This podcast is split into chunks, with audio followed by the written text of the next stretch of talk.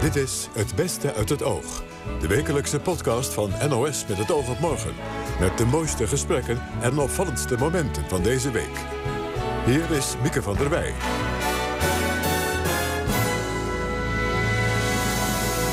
Ja, en het was een week waarin de eerste lichtpuntjes in de coronacrisis zichtbaar werden en buiten de zon uitbundig scheen. Maar er was ook ander nieuws. Ik laat u een aantal bijzondere gesprekken horen. Zo sprak filmproducent Kees Reining openhartig over zijn ziekte, Parkinson. Het is een geniepige ziekte, ja. Het is een heel verraderlijke ziekte. En uh, ja, je, je, uiteindelijk kan je, niks meer, kan je niets meer doen. Bewees John Jansen van Galen dat niet alle poëzie over lente zoetsappig is? Ach, jij lente simplist. Met je hysterische zon, je ultraviolette hypomaan gedrag. Blijf met je stralingsgevaren van mijn DNG-zonnebril af. En liet Paul de Munnik een cover van Joni Mitchell's A Case of You horen. Al dronk ik een vat van jouw liefste, stond ik nog overeind. Maar we beginnen bij het virus, want dat duikt steeds vaker op in verzorgingshuizen. In zo'n 900 van de 2500 instellingen zijn besmettingen. Marita de Kleine werkt zelf in een verzorgingshuis en ze is voorzitter van VNVN Verzorgende. Marcia Luiten vroeg haar hoe zij naar dat enorme aantal kijkt. Nou, dat wist ik al. En ik denk dat het aantal hoger ligt. Hoger? Ja. Want? Want nou, wij als VNVN Verzorgenden hebben eigenlijk door het hele land contacten met andere verzorgenden. En we staan nou met elkaar in contact om uh, vooral in deze tijd van de coronacrisis uh, met elkaar uh, te delen, maar ook op te halen. Om zo deze crisis ook van binnenuit mee te helpen op te lossen. Of in ieder geval dat we er een weg in kunnen zoeken met elkaar. Ja, en, u zegt, je... u, u, ziet meer dan er eigenlijk nu vastgesteld wordt ja. met testen. Hè? Ja. En um, zijn er in uw instelling al gevallen van corona? Ja. En, en hoe gaat dat?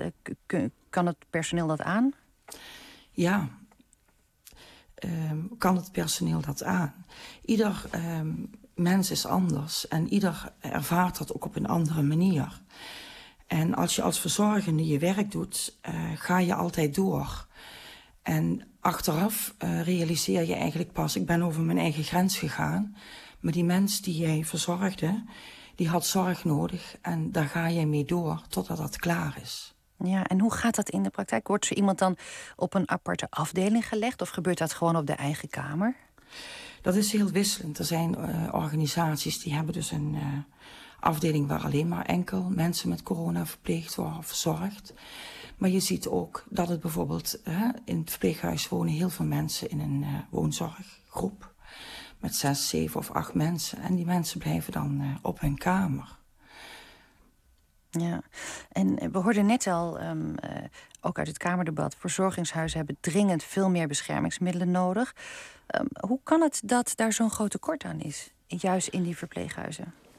Nou, ik denk dat dat niet alleen in de verpleeghuizen is. Zoals jullie horen, is het landelijk een heel groot probleem. Maar ik hoor vandaag dat we van de IC naar de app gaan. En het verpleeghuis en de wijkverpleging en de gehandicaptenzorg en de GGZ zitten daar nog tussen. Um, nu beginnen wij onszelf uh, wat meer te roeren. En gelukkig hoort de politiek dat ook. En ineens uh, zijn de persoonlijke beschermende maatregelen zeer actueel. Ja. En dat is natuurlijk al vanaf dag één dat de coronacrisis uh, is aangevangen. Ja, maar u zegt, um, wij beginnen ons nu een beetje te roeren. Um, heeft u het gevoel dat de verpleeghuizen dat eigenlijk te stil, te, te stil zijn gebleven, dat te laat hebben gedaan? Nee, dat denk ik niet. Ik denk niet dat de verpleeghuizen te stil zijn geweest. Ik denk ook dat de organisaties in het land, ook door uh, um, brancheorganisaties, die verenigd zijn uh, bij Actis en Verenzo, hebben net als de VNVN hier al vanaf het begin heel duidelijk uh, van zich laten horen. Maar er zijn altijd machten die sterker zijn. En ja, de aandacht in de media is heel erg uitgegaan naar de IC's. Wat ook heel begrijpelijk is, want daar was het ook heel erg hectisch. En daar moest ook heel veel aandacht naartoe. Maar ook in die verpleeghuizen waren mensen met corona. En in die tijd van het begin was dat al. En daar waren ook beschermende, persoonlijke beschermende maatregelen nodig. En die waren er ook.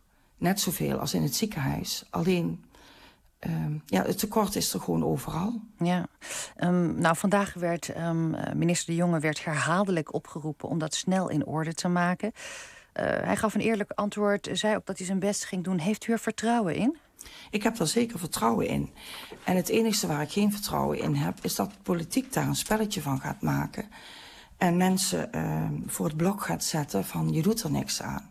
Want ik denk als de hele wereld in brand staat, wat nu eigenlijk met de coronacrisis gebeurt, en iedereen dezelfde maatregelen nodig heeft om mensen die in de zorg werken en mensen die op een andere manier contact heeft met een corona, met een mens die de ziekte corona heeft, of het COVID-19 of hoe we het ook allemaal willen noemen. Iedereen heeft recht op die persoonlijke beschermende maatregelen. Ja, en het, het tekort daaraan en het gevoel uh, uh, misschien ook daardoor tekort te moeten schieten. Wat doet dit met de sfeer onder het personeel? Nou, de sfeer onder het personeel, wat ik hoor van collega's elders in het land, zeggen ze allemaal dat de saamhorigheid heel erg sterk is. Dat met elkaar de schouders eronder gezet worden.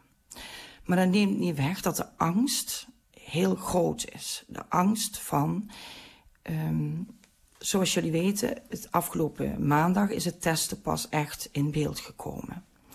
Ook voor de mensen in het verpleeghuis werd er eerst mondjesmaat getest. Dus er was iemand ziek en dan wisten wij ook niet wat heeft hij. En dan gaf de organisatie, de ene organisatie wel en de andere niet, want dat is toch wel een heel wisselend beleid, aan zorg dat je beschermende maatregelen neemt voor jezelf. Ja.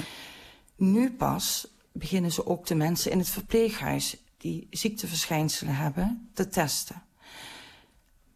Maar je kunt iemand hebben met slikproblemen en die hoest ook. En die niest ook. En je kunt niet iedere dag mensen testen. Heb je corona of heb je geen corona? Dus wat krijg je dan? Je wilt toch veiligheid. En dan draag je een mondkapje. En dan kun je je werk doen en jezelf beschermen en je angst wat inperken. En die angst onder het personeel, kan dat ertoe leiden dat uh, mensen op een gegeven moment niet meer willen komen werken? Nou, als je naar de verzorgende beroepsgroep kijkt, die blijven gaan voor het vak. Die blijven gaan voor de mensen waarvoor ze zorg verlenen. Die zijn heel plichtsgetrouw en zullen niet snel zeggen, uh, ik kom niet meer.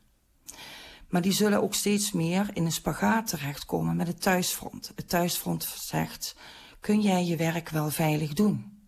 Wij zijn er ook nog. Je hebt een gezin. Hè? Iedereen heeft zijn eigen privé. Dus die angst zal wel toenemen.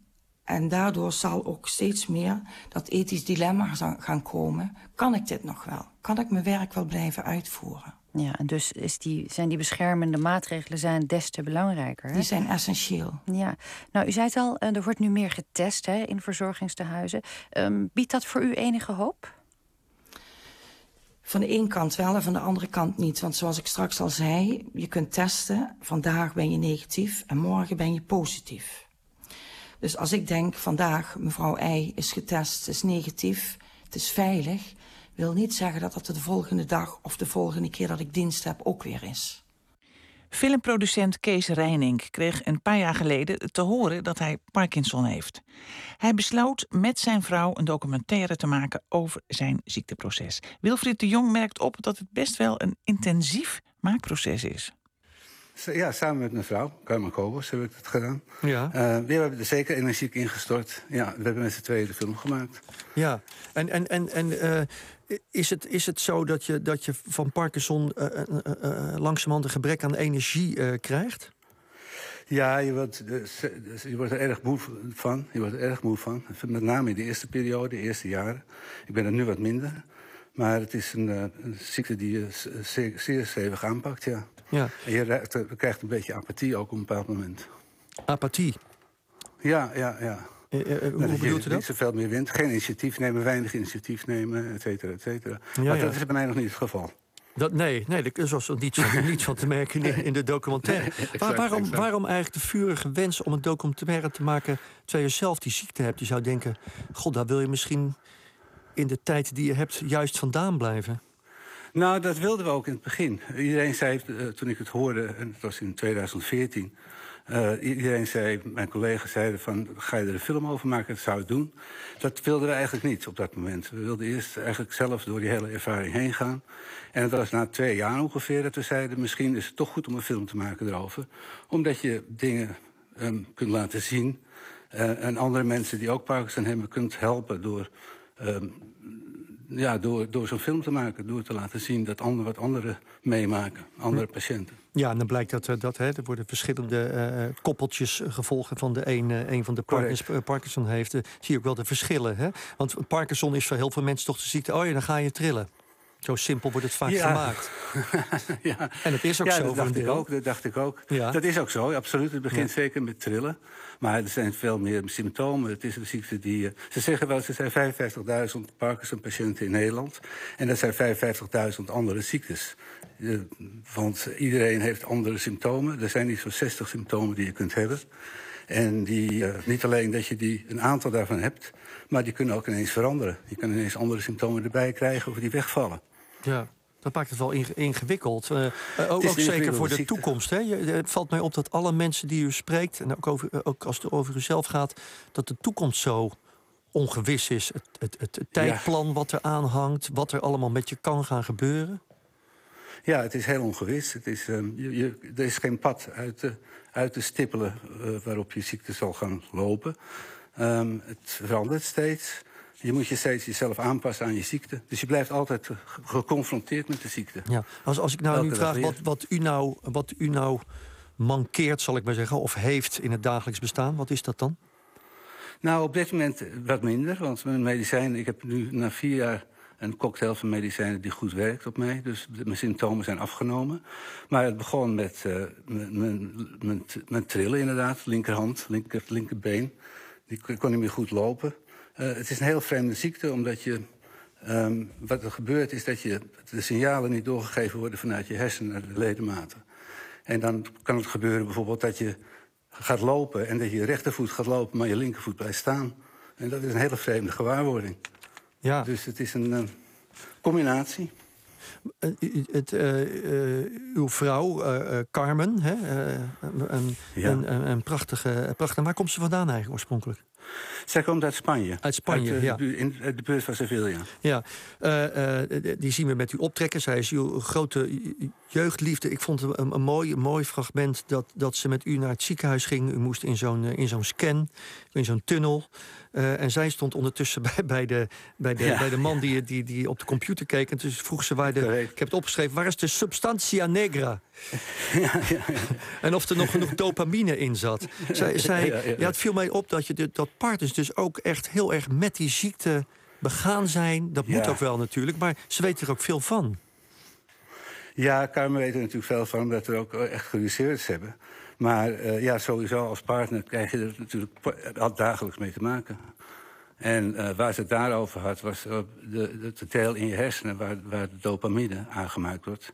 En die dopamine heb je nodig. Dat is een neurotransmitter. Heb je, en die heb je nodig om de signalen van je hersenen naar andere delen van je lichaam te versturen. Ja, een soort motorolie, hè? Zo werd het omschreven. Ja, ja, ja, ja olie, ja, zo ja. omschrijft het. Maar die ontbreekt, die ontbreekt dus bij u eigenlijk al voor een deel. Ja, er is heel weinig van over. Ik heb geloof ik ongeveer 15% over van wat ik zou moeten hebben. Ja, en dan zegt Carmen, die toch ook een, een, gevoel voor humor niet ontzegd kan worden. Die zegt, ja, ik, blijf, ik ben toch altijd verliefd geweest op je hersens en dat blijf ik ook wel, hè? dat klopt ook, ja. ja. Is het nou, kijk, we zitten hier nu toch al even om die ziekte te lachen. Is dat toch ook niet als ik de, de, mensen zie in die documentaire... en er zijn de mensen die het heel zwaar opnemen... die zeggen, goh, zoals het er nu voor staat... denk ik van, als het nog even zo doorgaat, stap ik eruit. En er zijn ook mensen die, die, die zeggen... ja, ik heb vanochtend het, het riet zien staan... met wat goud erop, ja. goud, gouden kleur... En het was een lichtpuntje voor mij, ik kan er weer even tegenaan. Het is ook heel persoonlijk hoe die ziekte wordt opgevat. Is dat zo? Ja, ik denk dat iedereen... Wat wij gemerkt hebben met alle personen die we gefilmd hebben... is dat ze allemaal hun eigen redenen vinden om door te gaan. Hun eigen veerkracht vinden om, om ermee mee verder te gaan. En uh, in het geval waar het nu over heeft, dat is een van de... Die, mevrouw heet Edith. En die, um, die zegt, die zegt ook, die, die is invalide. Dat kan, je gaat uiteindelijk naar totale invaliditeit toe. Um, en ondanks dat kan ze nog steeds lichtpuntjes zien in de leven... en geeft ze de leven nog steeds een acht. En het is echt fantastisch. Ja. Gaat u ook naar volledige invaliditeit toe?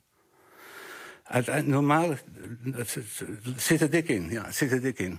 Je langzaam en zeker uh, zwak je af, verzwak je... en um, word, je uiteindelijk invalide in principe, ja. Ja, en hoe bereidt u zich daarop voor? Nou, dat is heel weinig. Dat kan je heel, weinig, heel slecht op voorbereiden. Ik, um, de gedachte die, dat dat gaat gebeuren, die probeer ik zo ver mogelijk toch wel van me af te zetten op dit moment. Ja. Om te kunnen functioneren. Ja, ja. Het kruipt stiekem naar binnen, hè? Parkinson. Dus volgens mij zegt uw vrouw dat ook. Het is een geniepige ziekte. Het is een geniepige ziekte, ja. Het is een heel verraderlijke ziekte. En uh, ja, je, uiteindelijk kan je, niks meer, kan je niets meer doen.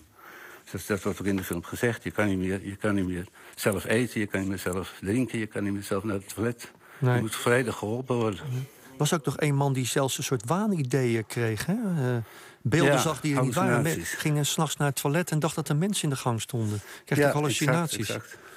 Ja. Dat zijn hallucinaties en die komen ja, helemaal zeker weten niet. Het komt deels van de medicijnen, maar ook deels kan het gewoon van de ziekte zelf komen. Dat is, het is niet goed aan te geven waardoor het komt. Maar het gebeurt bij heel veel, ja, dat je op een bepaald moment gaat hallucineren. Ja. En wat je, ja, ja, als, je, als je zover bent, dan moet je ook zien je, hoe je daarmee omgaat op dat moment. Wie de afgelopen week naar buiten keek, zal het niet ontgaan zijn. De lente is begonnen. John Jansen van Galen liet zondagavond een poëtische beschrijving van dit seizoen horen. Om het met Annie M.G. Schmid te zeggen, geachte cliënten, het wordt lente. De merel zingt aria's in het plantsoen. Lente, geen corona. Nee, om het met de dichter Rodan Al-Ghalidi te zeggen... toen de mens anderhalve meter ver was, kwam ook de lente dichterbij. De kersenboom bezocht me door het raam. Schrijf gedichten voor mij, zei ze. Ik heb net mijn hardste tijd achter de rug en nu ben ik volledig druk om genoeg kilo's kersen te maken voor komende zomer. Ik luisterde en dacht: deze dame praat al jaren met mij, maar pas net heb ik haar gehoord. Kijk, dat is in een crisis als nu heb je misschien nog meer, ben je misschien nog meer gespitst op tekenen van leven. Gisteren liep ik bijvoorbeeld door Waterland, een en al lammetjes in de wei, dartelende hazen, kwetterende aalscholvers, een ijsje eten in Broek en Waterland. Een ijsje? Waar doe je dat dan? Alles is toch dicht? Nee, er was een oh. ijszaak open. Oh. Heerlijk. Ja. Oh, oké. Dus het nou. was eigenlijk al met al net de aanhef van de mei van Gorter. Een nieuwe lente, een nieuw geluid. Wat voor nieuw geluid? Ja, dat was toen 130 jaar geleden. Dat was korte met te maken met de domineespoëzie. Met de dichtkunst die vooral in dienst stond van het brave, gezapige burgerdom. de, de, jongeren die zich wilden vrij uiten. Niet geknecht door fatsoen of deugdzaamheid. Breken met het verleden. Nieuwe woorden vinden. En Gorter wilde het socialisme stichten. Worden die eigenlijk nog gelezen?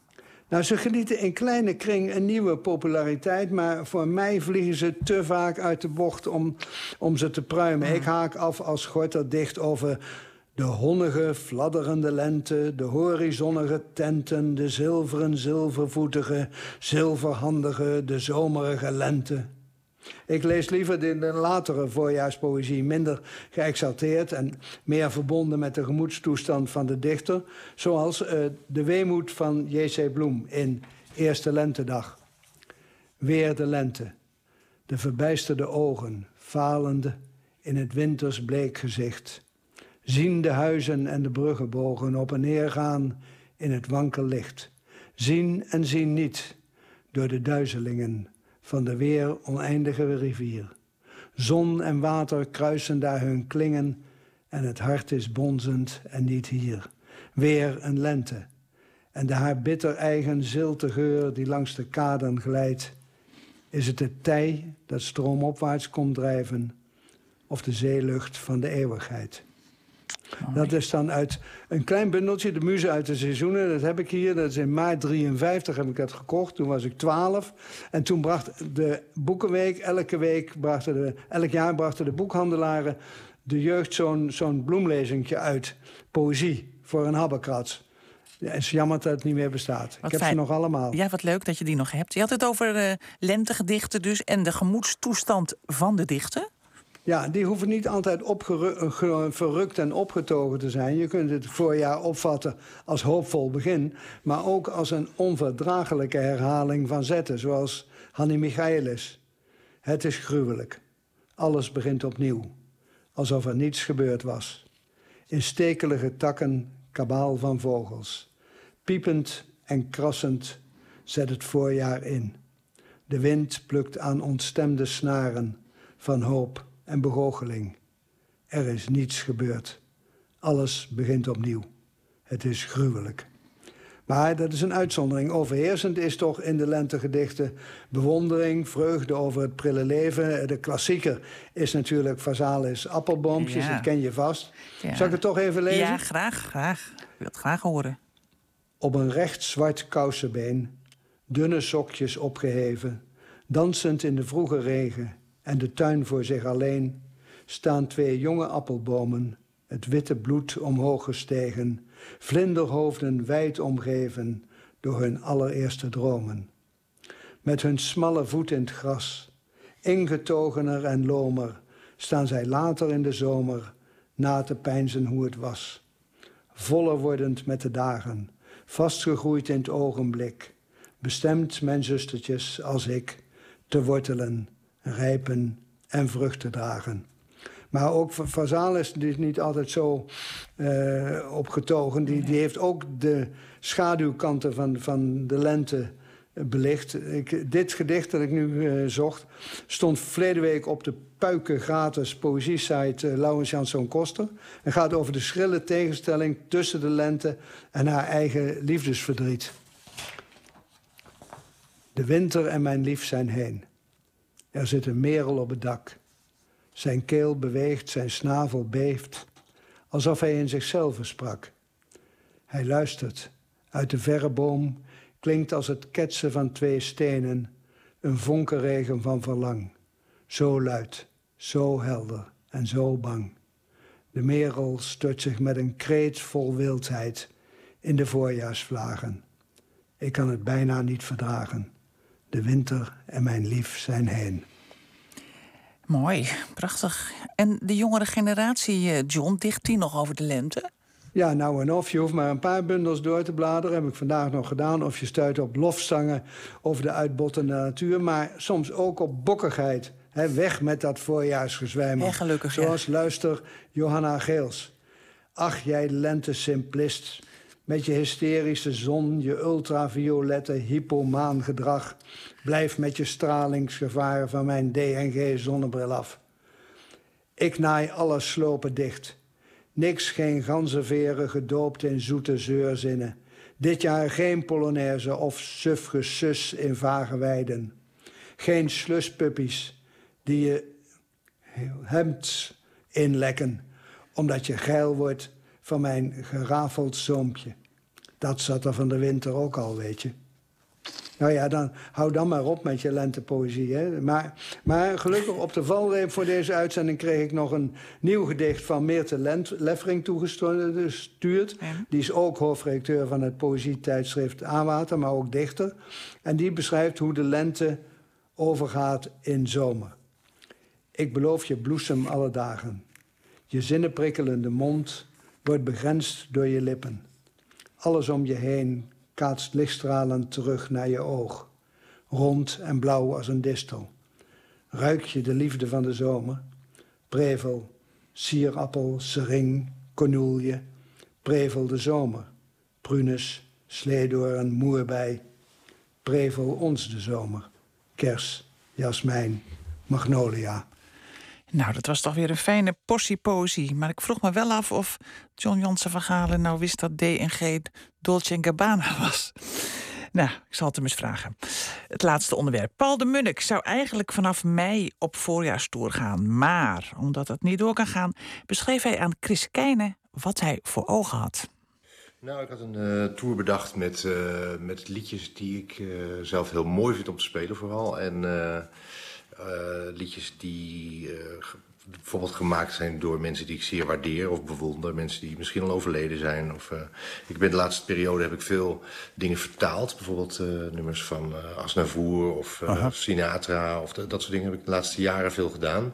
En ik dacht eigenlijk als ik nou een voorstelling maak die daar op aansluit. Dus ik, doe de, de voor, ik, ik, speel de nummers van mijn helden. De nummers, het is een beetje uh, op de schouders van reuzen is het eigenlijk. Hè? Ja. Dus je, je, speelt de nummers van, van, van de helden. Degene van, van wie je veel geleerd hebt. Tegen wie je opkijkt.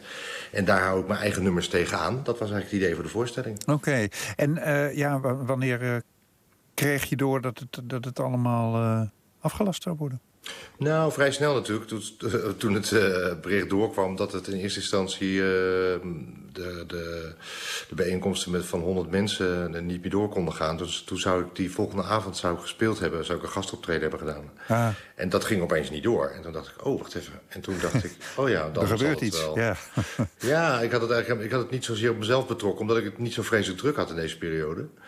Maar, uh, en toen langzamerhand werd het natuurlijk steeds duidelijker dat, uh, dat meiden, dat deze deze tour zou in mei plaats uh, hebben gevonden. En die, ja, dat, dat dat niet meer door kon gaan. Nee. En slaat het een golf creativiteit los, deze tijd?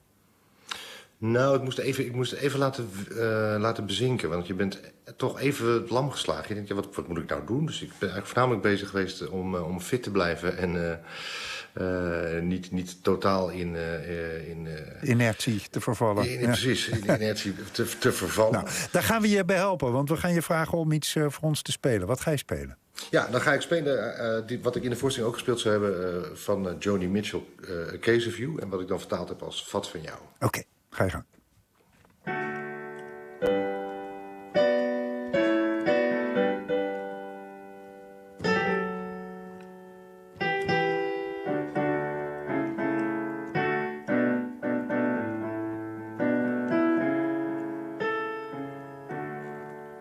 Vlak voordat het over was, zei jij...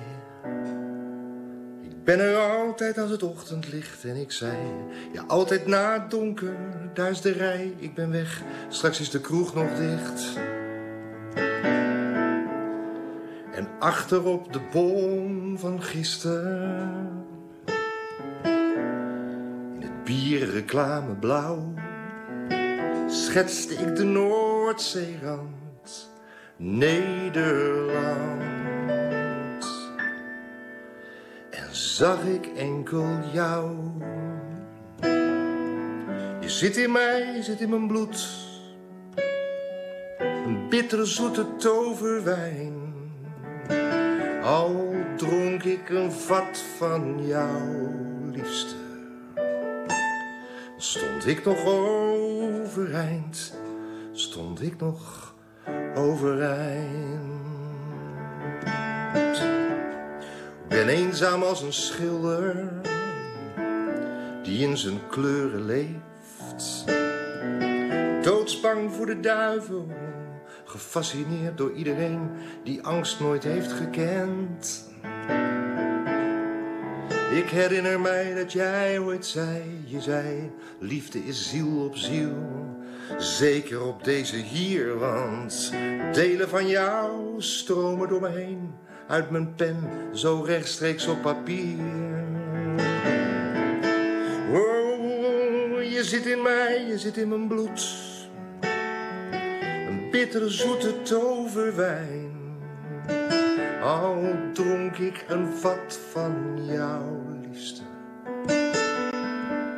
Stond ik nog overeind stond ik nog overeind. Ja, zo komen we weer aan het einde van deze podcast. Dankjewel voor het luisteren. Let goed op uzelf, op elkaar. Maak er toch nog een fijne week van. Tot volgende week. Dag.